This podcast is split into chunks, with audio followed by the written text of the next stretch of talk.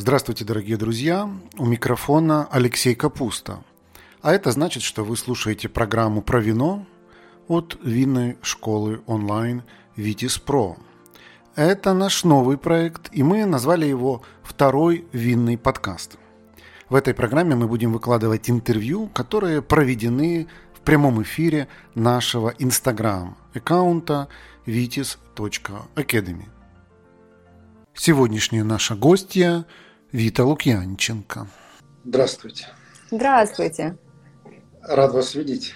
Я вас тоже очень рада видеть. А, меня зовут Вита, я живу во Франции с 2018 года и с 2013 года работаю в Вине. Во Франции, собственно, тоже в Вине. Супер. А, я посмотрел, Вита, вашу заметку, вернее, не вашу заметку, а заметку про вас в журнале Simple Wine News, если я не ошибаюсь. И там несколько раз э, вы начинаете вашу мысль со слова «ну я как маркетолог», «ну я как маркетолог». Расскажите мне, чем вы сейчас занимаетесь в вине? Ну, я как раз-таки винный маркетолог такая. Что страт... это значит? А, да, собственно, ровно это значит ровно то, что вы винный маркетолог. Вы занимаетесь маркетингом, продвижением, но с конкретным продуктом, именно с вином. Mm-hmm. А, все, в принципе, то же самое, как э, с остальными продуктами. Единственное, что вино даже в такой прекрасной стране, как Франция, очень сильно ограничено в, том, в плане рекламы. Вы не можете, к сожалению, делать э, все, что вы хотите. Вы не можете э, показывать красивые ролики про вино. Я, я, я живу в Бордо, например. Но мы не можем показывать прекрасные ролики про Шато Бордо вот с этими лужайками, замками по центральному телевидению, потому что реклама вина запрещена. Точно так же, как в России. А, мы не можем а, раздавать а, дегустационные образцы на улице, к сожалению. То есть, если вам при покупке крема любого в любом магазине дадут с собой образцы, то если вы купите бутылку вина, вам, к сожалению, с собой образцы не дадут, потому что это тоже запрещено. Во Франции есть такой прекрасный закон, называется «Эван», пишется как «е» и потом как слово «вино» по-французски. «Event», mm-hmm. «loi event». Он регулирует очень много всего, но в том числе он, он регулирует э, рекламу вина. И, э, и из-за этого закона получается так, что большинство, абсолютное большинство, 90% всех прекрасных афиш про вино, которые были а, на стенах а, во всех а, кабаках Франции в 50-е, 60-е годы, сейчас они просто ну, не могли бы существовать. Нам нельзя, ну, потому что все, что на них изображено по новому закону, оно является побуждением к употреблению алкоголя, и, а это нельзя. То есть, например, смешная такая картинка, очень распространенная, это когда трактирщик в руках, вот как росомаха, держит 10 бутылок и несет их и э, такую рекламу вы сейчас не можете использовать, потому что вообще бутылка должна быть только одна у вас изображена. Потому что если у вас изображено несколько бутылок, это называется э, чрезмерное употребление. Вы не можете к этому призывать своим плакатом. То есть бутылка у нас только одна. А, Вита, можно я вас на секунду перебью? Да, конечно. Мне на самом деле абсолютно дико любопытно вот поговорить про тяжелые будни винного маркетолога. Я вам скажу почему. Потому что мы, как винная школа, мы страдаем примерно от э, тех же проблем, потому что когда мы размещаем какую-либо рекламу, наши какие-то потенциальные партнеры, ну, например, условно там какой-нибудь YouTube или, или Google или что угодно, думают, что мы рекламируем алкоголь, хотя мы не рекламируем алкоголь, мы рекламируем курсы про вино. Mm. И сразу мы улетаем в бан, и некоторые а, ну, там, соцсети, условно говоря, вот ВКонтакте, да, они говорят, а нам все равно, что вы вино не рекламируете. Мы все равно вас рекламировать не будем, потому что вы похожи на вино. Так что мне очень как бы знакомо то, о чем мы сейчас говорим. Понятное дело, с моей специфики, потому что а, ну, с одной стороны, где-то продукты пересекаются, а с другой стороны, у нас в школе, как часто это бывает, главный маркетолог – это, собственно, ее руководитель, поэтому интересная тема, но я чуть-чуть хотел бы сделать шаг назад и для начала узнать вот а как вообще люди становятся винными маркетологами, потому что э, вот кто его знает, послушают люди нас с вами сегодня на эфире и скажут, вау, да я тоже хочу быть винным маркетологом и жить в Бордо, и вообще это круто. Поэтому расскажите нам, вот если кто-то из наших э, зрителей сегодня ему такая идея в голову придет, что ему нужно делать? А, ну, для начала, если ну, пойти учиться, все, все, все, все, все просто. А Нет где никакой... учат на винного маркетолога? А, именно на винного маркетолога учат а, во Франции, потому что, ну, в России я не нашла такой специальности, вот прям фундаментальной, чтобы это был именно университет с университетским образованием. А, я нашла во Франции, в университете Монпелье, сдвоенную специальность с университетом а, Супагро Монпелье, то есть это два разных университета, и часть, которая отвечала за вино, у нас была в университете Супагро, а часть, которая отвечала за брендинг, коммуникации, то есть такие фундаментальные базовые предметы, она у нас вся была в университете Монпелье, и мы катались между, между двумя университетами. Вот. Но если кто-то решит учиться во Франции, я вас хочу сразу всех предупредить, что забудьте все, как вы учились в России, Беларуси, Украине, на любом постсоветском пространстве, потому что я так не училась вообще никогда в жизни. То есть, а в чем, в чем принципиальная ты, разница? Это, это, это очень интенсивно. Это интенсивно просто в десятки раз интенсивнее, чем э, любое мое образование до этого. Я училась еще э, когда я только пришла работать в вино, я ну, никогда раньше не ну, сталкивалась с маркетингом где-то когда-то на первом образовании. У меня был курс маркетинга, на этом все. Вот. И э, так как я хотела дальше все-таки в маркетинге в вине быть, то я пошла в высшую школу экономики на специальность бренд-менеджмент, и э, я училась, и параллельно я работала. Вот. То есть я делаю вывод, что вы пришли вот во Францию уже с достаточно серьезными знаниями о том, что такое маркетинг. Да, мне, кстати, это очень сильно помогло, поэтому я, наверное, всем посоветую, если кто-то хочет уехать учиться за границу по какой-то специальности, и если у вас ее нет в анамнеза, если вы никогда не учились этому, то, э, честно, лучше сходите, отучитесь для начала на родном языке, потому что э, интенсивность учебы во Франции, она вам не даст э, не то что расслабиться ни на секунду, вы, у вас эти знания должны накладываться на какую-то уже достаточно серьезную базу. Потому что если нет, вам будет очень трудно. Никто не сделает вам ни пол не, не, не полсантиметра поблажки за то, что вы иностранец, за то, что французский язык у вас не родной. Все экзамены, которые мы сдавали, они все были письменные, они все были анонимные копии. То есть, когда преподаватель проверяет, он видит, что ты там делаешь ошибку во французском языке, поставил не там значок или еще что-то. И он такой в праведном гневе, господи, люди, вы не можете писать нормально на своем языке. Его абсолютно не интересует, что ты как бы, ну, не на, не, не на своем языке ты пишешь знаете, как, как шутка. А сколько Я... времени у вас заняло изучение вот французского языка а, до того, как вы оказались во Франции? Насколько вы уверенно себя чувствовали вот там на поступлении, там первые, не знаю, месяцы обучения? Uh, ну, у меня, наверное, у меня такая достаточно странная ситуация, потому что я французский учила с первого класса школы. Вот, и плюс uh, меня еще родители в 7 лет отправили в Бельгию, в семью на все лето, и я, собственно, 7 лет э, там, до 20 с чем-то каждое лето э, несколько месяцев проводила в Бельгии. В Бельгии французский язык, поэтому как бы... То есть вот. с этим вам было проще? Да, с этим мне было проще, и плюс я там всю, я всю сознательную жизнь работаю с французами. Угу. Поэтому французский мне нужно было для поступления сдать на уровень B, B2 или C1, собственно, как и всем. И, э, ну, я пошла, сдала. Ну хорошо, я тогда вопрос по-другому сформулирую. Вот у вас французский, я так понимаю, грубо говоря, второй родной. А если бы мы сейчас вот представили, что есть там некий молодой человек, условно говоря, лет 25, или, не знаю, 20, неважно, угу. который поставил себе вот ровно такую цель, как у вас, э, ну, как, как то, чего вы достигли, и он захотел бы или она стать винным маркетологом во Франции. И вот прямо сегодня вот было принято решение учить французский. Как вы думаете, сколько времени нужно инвестировать для того, чтобы выйти на уровень, ну, например, B2, C1? Ну, B2, мне кажется, что за 6 месяцев вполне можно выйти на уровень B2, но вам нужно вот просто все свободное время учить французский. Вот, mm-hmm. вот, вот прям вообще все свободное время. Вот, потому что э, ну, выйти на уровень это значит сдать экзамен. Экзамен, который сдается дель вдаль, он сдается один раз в жизни, и он достаточно странный, сложный по структуре своей сам экзамен.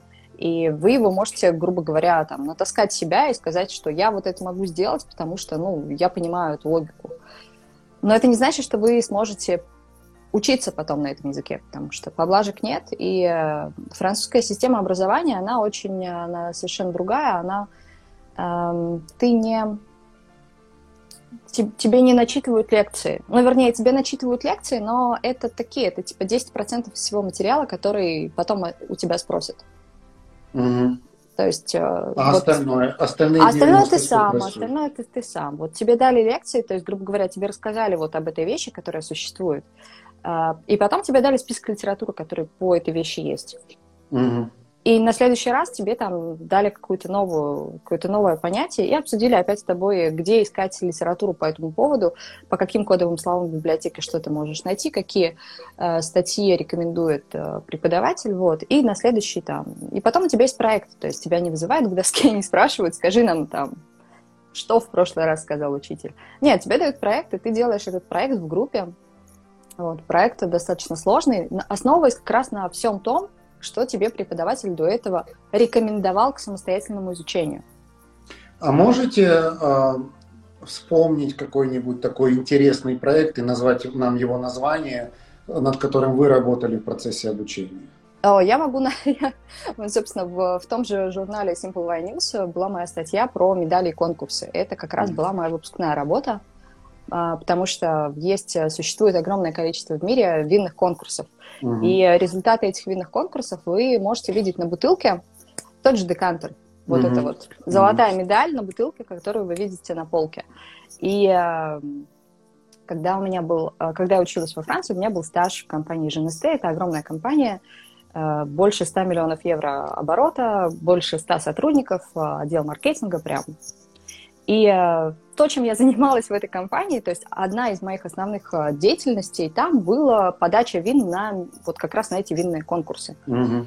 Я до этого достаточно долго работала в вине, но я никогда вообще не подозревала, что существует этот пласт огромной работы, которую тоже делают маркетологи, когда угу. а, это, это, это конвейер, ты подаешь, э, ну, мы, я считала, мы подавали что-то в районе 500 вин в год. То есть угу. ты, ты, ты подаешь на 100 там, разных конкурсов 500 вин для того, чтобы получить медали. Вот. Ну и, естественно, ты начинаешь задумываться, особенно как человек с незамыленным взглядом, ты задумываешься о том, что а зачем, зачем вы это делаете? Как бы? Ну, то есть ты видишь, сколько, сколько времени это занимает. Ты видишь, сколько денег это стоит. Это достаточно дорого. Вита, вот сейчас я хочу чуть-чуть сделать шаг в сторону, потому что вот я, у меня есть, так сказать, две части моих размышлений, когда я вас слушаю. Первая часть – это о чем мне интересно спросить, а вторая часть – это что будет интересно нашим зрителям. И вот мне кажется, что наши зрители сейчас мучаются следующим вопросом. Скажите нам, пожалуйста, как маркетолог, в вине сколько маркетинга в цене, я имею в виду, а сколько, собственно, цены вина? А, вино, ну, давайте так, сколько, потому что когда говорят про вино, все, все сразу почему-то думают, что это какая-то очень эфемерная субстанция, прекрасная, романтичная. Нет, это, это продукт, это абсолютно ну, я вам скажу, нормальный что люди продукт. думают, как мне кажется, что вот мы берем игристое, какую-нибудь условную вдову Клико, которая стоит 100 долларов, там 100 евро на полке, там такой-то разновидности. И вот люди думают, что непосредственно грубо говоря, production cost это примерно 10, а 90 это вот то, что вы говорите, конкурсы, там наклейки, история, бренд, легенда и все остальное. Насколько это так? Э, если мы возьмем, да, ну, допустим, ту же вдову Клико, которая будет на полке стоить 100, она у вас стоит? Я просто не знаю ну, ценообразование. условно, для того, чтобы легче... Смотрите, легче так как когда-то я занималась математику. Э, импортом, в Россию, я вам могу рассказать, вот сколько стоит вино у производителя во Франции, сколько оно стоит на полке в России. Расскажите, а, это тоже интересно. То есть смотри, это другой аспект. Ну, это, ну, это как бы интересно. вот по поводу... И вы поймете, что маркетинга в вине, если мы берем то вино, которое вы можете купить в супермаркете, его там практически нет. Угу. Его там практически нет, потому что э, у вас такая маленькая маржа производителя, что вы туда не можете запихнуть еще маркетинг. Э, есть такая цифра за 2000... У меня нет цифры за 2019, я знаю цифру за 2018 год. Угу. Весь э, рынок маркетинга алкогольной продукции, доля во Франции, доля вина 3,5%. Угу. То есть вину нельзя рекламироваться во Франции практически нигде. Но есть рынок пива. Вы можете, вы можете плакатами Heineken обклеить остановку, вы можете обклеить станцию метро, вы можете показать красивое... Это я все, понял, жизнь несправедлива с этой точки зрения. Я То вашу есть... мысль поймал. Но а... э, вы хотели рассказать вот цепочку от полки, даже не от полки, а вот, не знаю, от, от производителя? производителя и до полки какого-нибудь супермаркета условного магнита. Ну, э, допустим, да, условно магнита. Э, смотрите, у вас э, пять частей, да, вот, допустим, пять частей вот у вас стоит там за 500 рублей вино на полке, да, угу. у, вас, у вас есть пять частей. Вот из этих пяти частей 100 это будет ваша, грубо говоря, стоимость отпускная во Франции. Угу. И 400, то есть 4 части, это будут сопутствующие расходы. Когда вы видите бутылку за 500 рублей на полке, ну, там, вы понимаете, что она производителю, ну, то есть у производителя ее купили за 100, но это не значит, что Магнит забрался, или там любой другой супермаркет забрал себе 400. Нет, там будет логистика, которая занимает достаточно много, то есть там вот логистика, растаможка, все склады, обклейка, контратикетки, вот это вот все будет занимать там, допустим, грубо говоря, две с половиной еще. Будет еще маржа, если это не прямой импорт, а, импортный, э, импортера, который это ввез, и дальше будет еще маржа магнита. Все. Но у вас основное, то, что, то есть, что у, у, делает вино дорогим? Дорогим его делает как раз логистика и э, самое дорогое вино, вот самое, самое дорогое соотношение, грубо говоря, э, больше всего вино дорожает в тех странах, в которые его достаточно сложно ввести. Такие страны это Россия, это я не знаю, к сожалению, законодательство Украины в плане ввоза вина. Поэтому я не, не, ну, не могу окей. говорить. Но а... я думаю, что там примерно то же самое. Вот эти вот контратикетки, которые меняются вот в три месяца. в супермаркет, э, и там стоит бутылка какого-нибудь барона мало, мало реального, который стоит... Листака. Э, например, не знаю, угу. который стоит, условно говоря, там тысячу рублей, то есть там, я не знаю, там или 10 долларов – и я смотрю, тут рядом стоит какой-то Петрюс, который стоит 2500 евро. С точки зрения... Э, Вы увидите за 2500 евро Петрюс, берите. Ну, да. А, и там и там 0,75, и то, и то красное, и там и там написано примерно виноград, там, какой, там, бордовский бленд или что-то в этом роде. Мерложечка. Да, и у меня возникает вопрос, почему этот стоит 2500, а этот 10, 10 евро. И второй вопрос, который у меня возникает, вернее, даже не то чтобы вопрос, а у меня возникает такое подозрение, что в производстве и тот, и тот стоит 1 евро, но этот сумели накрутить там 9, а эти сумели накрутить, получается, там 2500 минус 1 евро. А вот насколько эта логика ущербна? Так как вы мужчина, то вам просто это представить. Представьте э, автомобиль УАЗ и автомобиль Феррари. Одинаковы ли они в производстве? Скорее всего, нет. Одинаково ли оборудование, на котором они произведены? Одинаково ли оснащены заводы? Одинаковая ли зарплата у тех людей, которые делают, даже если это просто рабочие? Понимаете? И э, Петрюс стоит, как стоит Петрюс, не только потому, что это самый уникальный территуар э, в мире, голубая глина, которую вы больше нигде не найдете, и вот матушка Земля распорядилась так, что этот кусок только, только вот под Петрюсом. Нет. Э, даже, грубо говоря, если вы... Есть очень много технологических процессов в вине, которые на вино влияют в сторону удорожания, причем удорожания очень сильного. Если вы выдерживаете ваше вино в бочке, если это настоящая бочка из французского дуба, она у вас будет стоить минимум там 600 евро. В одной бочке у вас где-то около 600 бутылок. То есть считайте, вы уже 1 евро добавили. Но бочки бывают разные. Бывают премиум бочки. Когда вы видите две бочки рядом, вы сразу понимаете, что о, вот это вот прям очень крутая. и она стоит уже там 800-1200 евро. То есть вы уже добавили еще плюс в свою бутылку, она у вас уже не одинаково стоит. Но у вас может быть вино, которое стоит 10 евро, которое типа выдерживается в бочке. Оно не выдерживается в бочке. Туда просто добавляются, ну, такие, как это называется, это балки такие деревянные, для того, чтобы вино впитало этот деревянный вкус, то есть, э, но это, это, это несоразмерные расходы.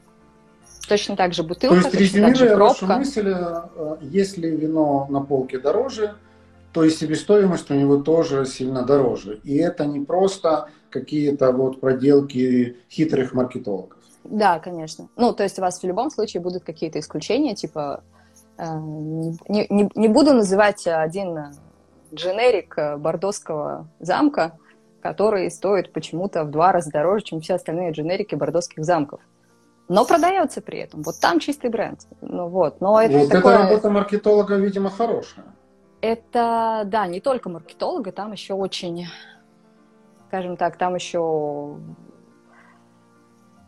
это годами просто наработана сеть дистрибьюции, репутация и э, дистрибьюция по типу «Вы хотите наше забавное вино, купите у нас две фуры нашего дженерика». Угу. Вот, и ты понимаешь, что даже если ты эти две фуры потеряешь, то цена, по которой тебе отдают первый замок, у тебя покроет все расходы. Давайте четыре фуры. Вот, а потом это все стоит на полках. Ну, как бы, вино, кстати, хороший. Ну, просто за свои деньги как-то можно ты лучше. А, ну хорошо, а, давайте тогда, может быть, последний вопрос, условно говоря, от, от э, имени зрителей, а потом хочу еще вернуться к теме того, давайте. что вообще делает винный маркетолог и как ему живется тяжело. А правильно ли я понял из нашего с вами разговора, что если я иду в магазин, будучи угу. просто обычным обывателем, и я тут вижу полочку, где написано большими красивыми буквами Бордо, я читаю там этикетки, цены, верчу в руках бутылку и там читаю все, что написано на этикетке, на контратикетке, перевод, все такое. Но если я не знаю конкретное шато и его репутацию, и его какую-то специфику, то, то у меня всегда своего рода рулетка. То есть я, я все равно на бутылке не найду чего-то, что мне скажет, вот это вино лучше, вот это вино хуже. И даже цена об этом мне не скажет, судя по вашим последним вот э, словам. Цена, да, цена вам, а, грубо говоря, скажет э, только о том, ну, когда вы заходите в магазин, у вас же есть какой-то бюджет. То есть вы понимаете, что вы условно хотите потратить там 5 долларов или 10 долларов, или 20 долларов, или 100 долларов. Ну, то есть Редко же бывает так, что мы приходим и такие, ну, конечно. я хочу купить в подарок своей маме на юбилей бутылку за 50 долларов. И потом такая, о, а вот это за 5 мне тоже подойдет. Поэтому вообще, когда, а, когда мы делали любые исследования в университете по поводу там, потребительских предпочтений, цена это вообще сразу прям мимо. То есть угу. цена это не цена это настолько первостепенный критерий оценки для всех, что его сразу выносят за скобки. Угу. Потому что вот здесь все действуют одинаково. Все будут искать в том ценовом сегменте, в котором они хотят искать. Все. Оп. А дальше, начи... да, дальше начинается магия. Um, есть вещи, которые вы сознательно или бессознательно на бутылке, вы можете этого даже не осознавать, но вы эту бутылку купите, потому что там есть вот это. Вот как раз значок золотой медальки – да, даже не то, что значок, даже элемент э, этикетки, который похож на золотой кружок, уже будет повышать шансы, что люди это купят. Потому Слушайте что... внимательно, сейчас вот магия маркетолога, нам, так сказать, кролик достается из шляпы, и мы знаем, как маркетологи нас, ну, не хочется сказать слово обманывают, а так подлавливают тонко. Рассказывайте. Ну да, да, да, да, да, Под, подлавливают, подлавливают не то слово. А, вот. Эм, видите, покупка вина – это, в принципе, это удивительная вещь. Вы покупаете что-то, что вы не можете попробовать. Вы покупаете что-то, в чем вы ничего не понимаете. Да. То есть вы смотрите на этикетку, и вам это вообще ни о чем не говорит. А вам нужно принять решение. И тут у вас, включа... и у вас включается бессознательное. Вы берете ту бутылку, вы, не... вы никогда себе не объясните, почему вы взяли эту бутылку. Поэтому вот есть такие коды. которые считывают ваши глаза очень быстро, мозг обрабатывает, и мозг вам говорит, вот, мы возьмем вот эту. Вот. А, это все делают маркетологи. Но есть объективные вещи, которые показывают, что вот это вино, оно лучше, чем другое. Например, что это за как... На вот французском... если говорить про Бордо.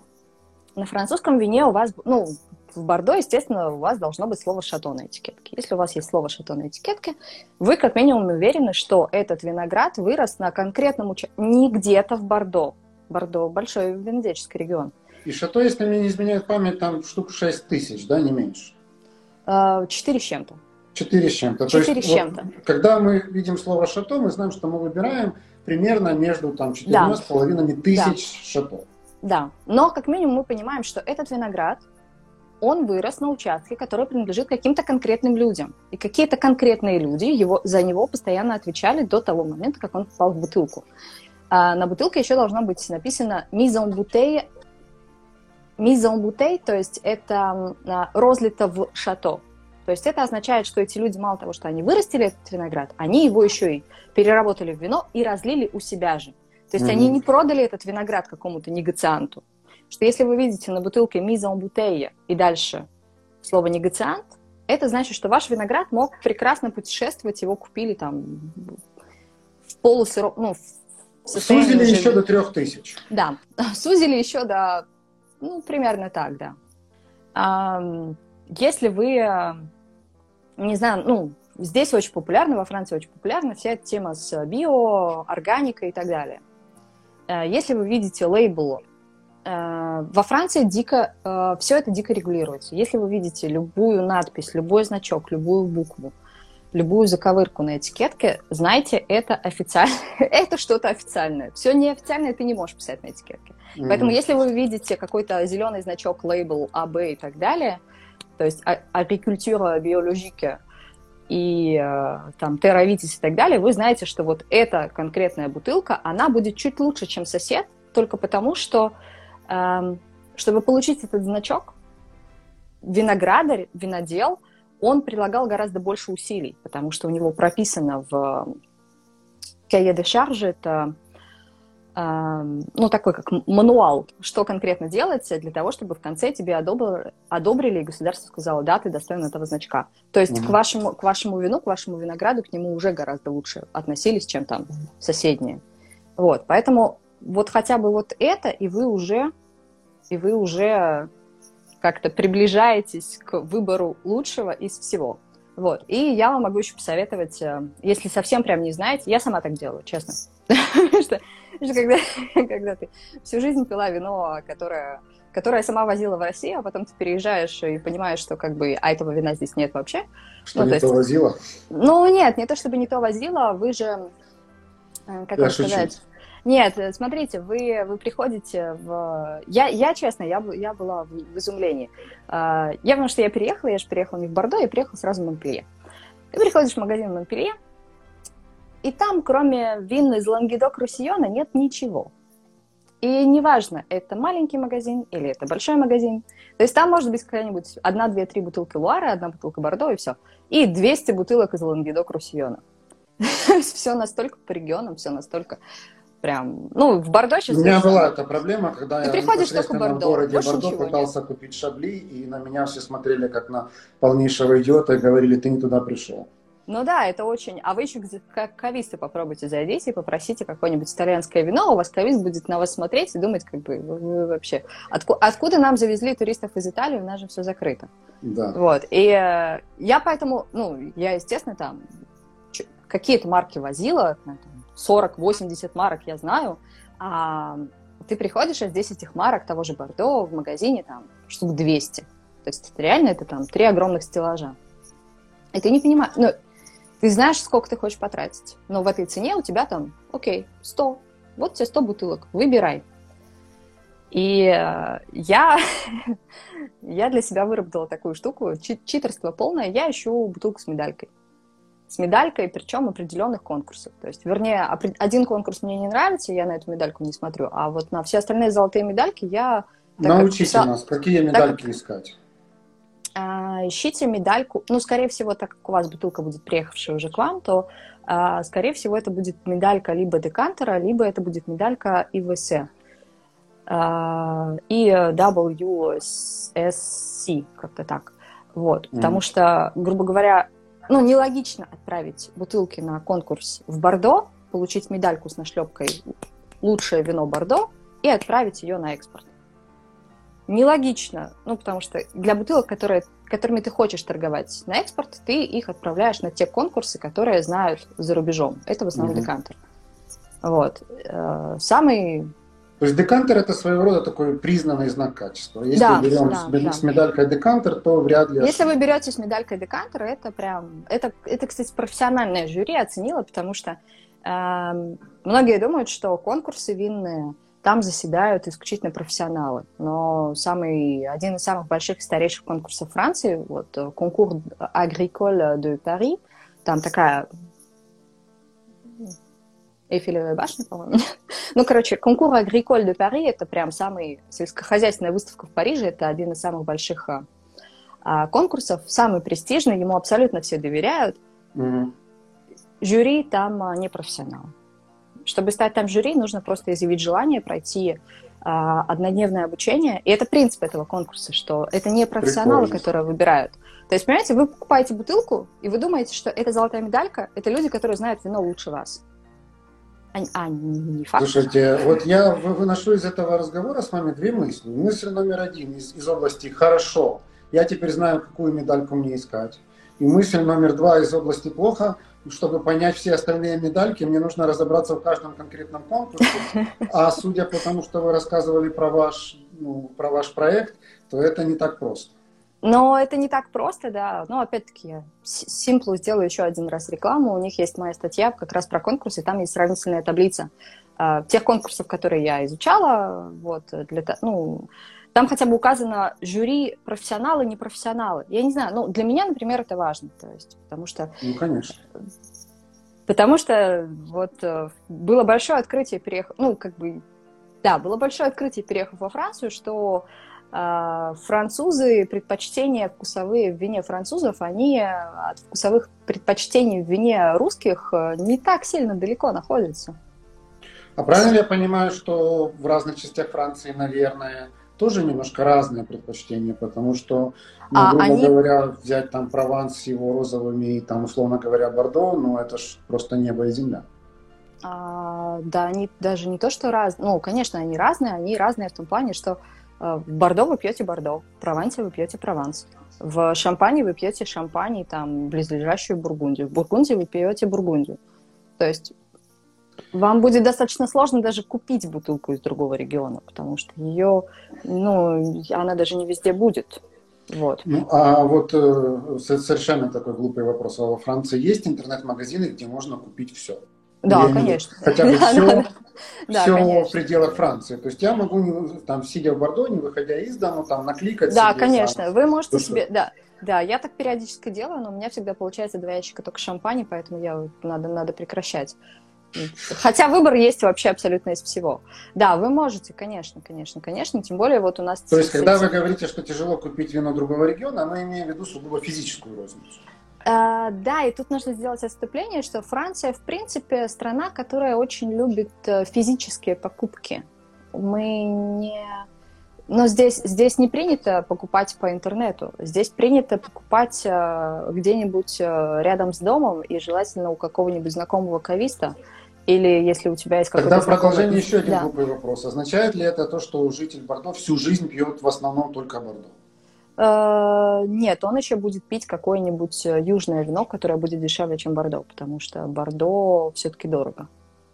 Но он будет всю жизнь пить примерно одно и то же. Да, он будет всю жизнь пить примерно одно то и то же. То есть, живя в лучшей винной стране мира, он там... Он не будет пробовать. Там, нет, нет, нет. Нет он, он будет, нет, он будет пить бутылку шампанского на Рождество, это святое вот, бутылку шампанского для того, чтобы отпраздновать э, поступление там, ребенка в университет, окончание или первую работу, это святое. Но в оставшееся время, ну, как-то... Загадочная французская душа. Это при том, что две трети всего французского вина выпивается во Франции. Да, ну вот я как, как бы это понимал, но что это настолько сильно локализировано, Вот даже мы вы в какой-то степени открыли мне глаза. Но с другой стороны, я, конечно, вот с моей какой-то славянской душой и ментальностью, я их не понимаю, потому что мне кажется, если бы я жил во Франции, я бы пробовал все регионы и вообще старался бы ни разу не повториться. У вас бы это не очень вышло.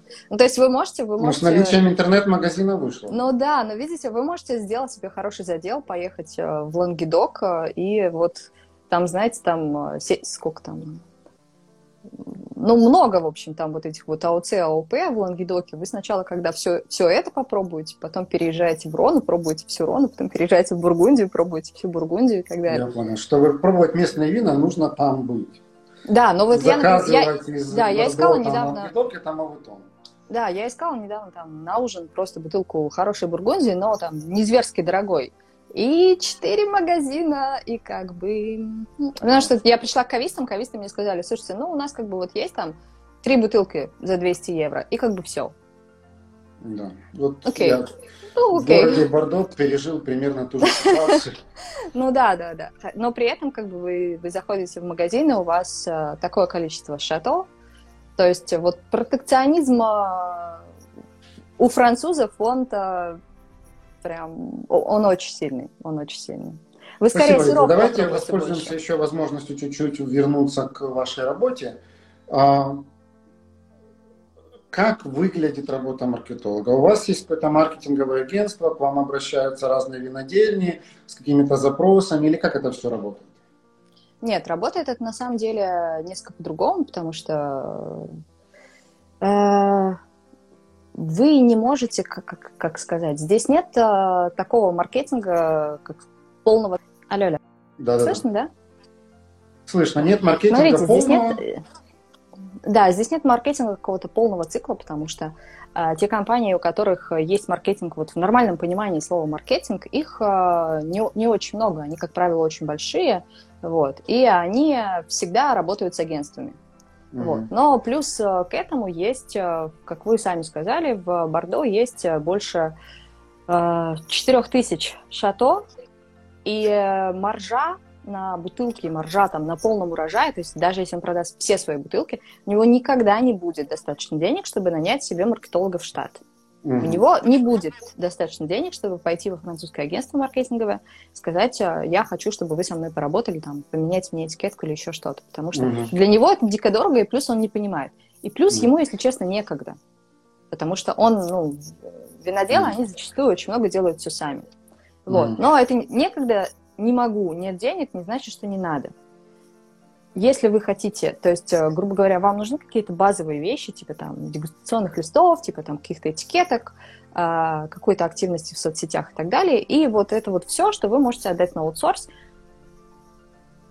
могли бы, если бы знали, что это возможно. Вот. И, собственно, mm-hmm. я занимаюсь тем, что пытаюсь объяснить, что вообще это все возможно, и вам не обязательно сидеть там 4 часа пытаться сделать э, афишу о том, что у вас винная ярмарка, вы можете как бы это заказать за месяц и получить это в течение 10 минут. Или там подписаться и там получить третьи афиши там в течение 10 минут. Вот. И... Ну, то есть, тем не менее, они у вас заказывают некий объем маркетинговых услуг, и вы эти услуги им оказываете, правильно? Да. И вот смысл того, что вы Но сказали это, это, понимаете, это, это, предыдущие пять минут заключается в том, да. что они не сильно пока еще понимают и как это работает, и зачем оно им в целом надо. Соответственно, вам находить клиентов где-то между вот этими большими монстрами и вот этими совсем-совсем сельскими дядями довольно непросто. Да, конечно, конечно. Угу. Сколько у вас клиентов? Немного. Но я работала до недавнего времени вообще несколько по другому профилю. То есть я работала тоже в вине, но с экспортом э, в США, Канаду, э, Южную Африку, Россию, Украину. Хорошо. Вот с вашей точки зрения, как специалиста, с точки зрения маркетинга, вот виноделам Бордо больше всего чего не хватает? То есть вот в чем с точки зрения маркетинга у них самое слабое место? В продукте. То есть? А, то есть э, вся тенденция, все, все, все вся тенденция потребления показывает, что э, красного вина люди начинают пить все меньше и меньше в той же Франции, mm-hmm. потому что ну, как бы, если вы не можете продать, продать продукт э, во Франции, когда во Франции у вас э, две трети всего французского вина продается, то вам не нужно на экспорт. Вы научитесь сначала продавать в своей стране. Во Франции э, люди начинают пить все меньше и меньше красного вина. Если mm. вы посмотрите бордоский виноградник, это практически полностью только красное вино. Еще одно. Вы хотите сказать, что им нужно переориентироваться на белое? Э, я хочу сказать, что им нужно переориентироваться на розовое. Это проще. Но тогда они вступают в конкуренцию с признанными монстрами. Они не вступают в конкуренцию с признанными монстрами, потому что признанные монстры еще до Бордо, до винных карт и бутиков пусть доедут. Mm. Вот. А тут же дело в том, что все сейчас пьют розовое вино постоянно, и э, сама доля розового вина очень выросла во Франции за последнее время. То есть э, и э, сейчас в том же Бордо розовое вино, которое пьется, это, это же не вино Бордо, потому что его практически нет, его практически никто не производит. Э, это как раз вот вино юга. То есть это либо Лангедок Руссион, либо тот же Прованс. Вот. То есть и... вы хотите сказать, что вот вы видите большую нишу, и вы им Конечно, рассказываете, они да, говорят, но... нет, это сложно, да, нам не, нужно не, перестраивать процесс. Нет, нет, нет, нет, процесс не нужно никаким образом перестраивать, на самом деле. Этот, э, они говорят, что розовое вино делают те, кто не умеет делать красное. Слабаки. Поэтому, конечно, тут, видите, тут, тут все очень... Вот красное, да, Наш да, разговор а розовое... на абсолютно какую-то неожиданную для меня стезю. Но интересно, потому что действительно вот очень многие говорят, что розовое, там, оранжевое, что-то очень-очень большие тренды сейчас в мире, и что люди, которые как бы вот этот тренд как-то там поймали и держат, они сильно подымутся. Вы согласны? Ну да, я согласна, что очень глупо идти против тренда, который э, стал общемировым. Розовое вино – это абсолютно общемировой тренд. Это один из немногих сегментов, который растет. Потребление вина во Франции падает. Розовое вино растет. Вот. А, плюс еще люди любят во Франции ну, во всяком ну, в США и во Франции. У меня есть статистика по США и есть статистика по Франции. В, обеих, в, в этих странах люди предпочитают пить вино, в котором меньше и меньше и меньше и меньше алкоголя. А у нас, извините, плюс 40 последние два года летом. И мы никак не делаем вино 12,5. Мы делаем вино 14,5 с теми сортами, которые у нас растут, и с теми температурами, которые у нас есть, у нас получается 14,5 и 15. То есть мы делаем красное, высокоалкогольное вино, а рынок хочет розовое и низкоалкогольное. Поэтому мне кажется, что наша проблема, она в продукте. До разговора с вами я вообще не подозревал, что у Бордо настолько много проблем. Я думал, что это такой абсолютно самодостаточный, процветающий нет, вы, регион. Нет, подождите, вы, вы просто вы вы воспринимаете Бордо как а, вот эти вот э, сливки, как э, ну, классифицированные замки. Это нет, конечно, Шато Марго вряд ли будет в ближайшие несколько лет э, выпускать стопроцентно розовое вино только. Нет, конечно, они останутся. Это, это как я вам, как винный маркетолог, могу сказать, что это такая классика, которую нельзя трогать вообще никоим образом, и пусть она будет, они прекрасны так, как они есть. Вот. Но кроме них есть еще несколько тысяч других шато, которые, которые проигрывают, к сожалению, битву за потребителя, потому что есть э, Лангедок, потому что есть э, та же Испания, которая рядом, потому что есть э, Португалия, и все это гораздо более укладывается в тренды. И как вы сами заметили, да, ты не можешь купить бутылку Шабли, но ты можешь ее заказать по интернету. Вот вам еще один тренд. Да, вот э, у нас по чуть-чуть время заканчивается, поэтому, наверное, два последних вопроса. Самый последний будет, который перед тем, после того, как, я, как тот, который я сейчас задам, будет, чтобы вы рассказали, где вас можно найти и почитать. А сейчас все-таки предпоследний про тренды. Вот что в мире, так сказать, на острие, кроме, вот, например, тренда на, на менее алкогольные и розовые? А, всякие разные упаковки вина, которые не совсем бутылки, то есть э, как пивные банки, э, всякие разные вина, которые где главную роль играет не марка, а сипаж, то есть сорт винограда. Угу. Но это такой тренд скорее Соединенных Штатов. Ну, естественно, все био у нас до сих пор на подъеме. Вот. И розовое вино, пузыри. Пузыри прям... Пузыри вы имеете в виду игристые? Все, что игристое, абсолютно. То есть не только шампанское, но вообще все игристое. Угу. Вот. И э, да, ну и сейчас э, новые упаковки. То есть э, новые упаковки это вино в пивных банках, это вино в каких-то маленьких бутылочках, это вино в таких стеклянных тубах, то есть и последний, наверное, самый, сам, сам, самый последний тренд из тех, что я видела, это а, биоразлагаемая бутылка для вина, то есть это выглядит Вау. как то есть это выглядит как бутылка, но на самом деле это переработанный э, картон, который э, в форме бутылки, но он... Э, то есть это уже переработанная вещь. И плюс, когда вы ее выпьете и выбросите, ее еще раз переработают. Угу. А что касается дизайна этикетки, есть какие-то тренды? Или вот серенькое золото, что нарисованное, оно будет еще сто лет? Нет, ну конечно, слушайте, ну ваш, ваш дизайн этикетки это тот код, который вы хотите передать потребителю. Если у вас бутылка mm-hmm. стоит, извините, но если у вас бутылка стоит 500 евро, то вряд ли вы захотите там какую-то, и там написано слово Бордо, Шато Бордо, то вряд ли вы сильно поймете, если у вас будет какая-то очень вычурная этикетка, потому что mm-hmm. человек, который хочет потратить 500 евро на бутылку Бордо, он хочет видеть, чтобы там был нарисован замок. Понятно. А если мы говорим вот про более народные вина, там 10, 20, 30 евро? Но 10, 20, 30, ну 30 евро во Франции это вообще не народное вино. То есть э, ценовой сегмент, он э, все-таки в районе 50. Вот. И э, в этом сегменте, да, у вас чем веселее, чем, чем, чем веселее и легче этикетка, тем лучше. То есть, То есть но... это тоже тренд, а не просто там моя сегодняшняя фантазия. Нет, это не ваша сегодняшняя фантазия, да, это тоже тренд, но Бордо в этом плане мы очень традиционные. Консервативны слегка. Да, знаете, самую, самую интересную, необычную этикетку от Шато Бордо, причем достаточно знаменитого и достаточно а, дорогого, которую я видела, у них а, ныряющий э, морской лев на этикетке. Вау. Я не знаю, почему, если честно. Я очень Интересно, хочу спросить. Интересно, что они потребителю этим транслируют. Вот, я, я, очень хочу, я очень хочу у них спросить, как у них появилась эта этикетка, но когда вот ты видишь, что это ныряющий морской лев, ты такая, что это?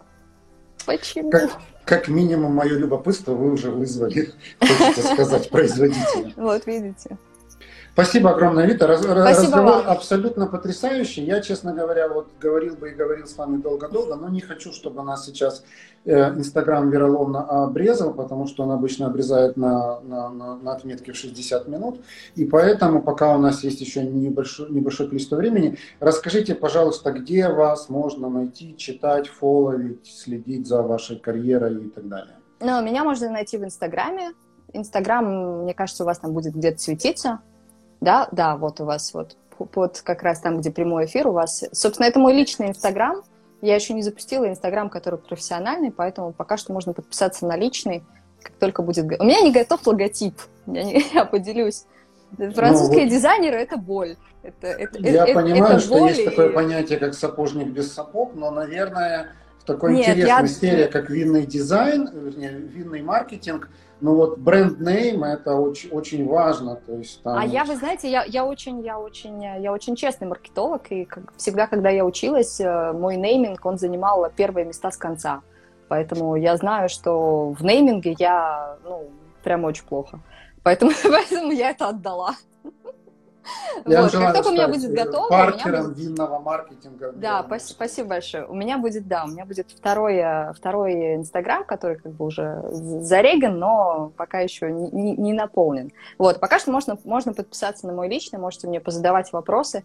Пока как раз э, праздники, Спасибо огромное. И ну, еще пожелания не только на французском пишите в ваших новых аккаунтах, потому что мы, конечно, все очень любим французский язык, но боюсь, что не все зрители моего инстаграма свободно смогут читать по-французски. Хорошо. Спасибо, вам огромное за этот эфир. Это было потрясающе. Всех с праздником и вам всяческих успехов. До свидания. Спасибо.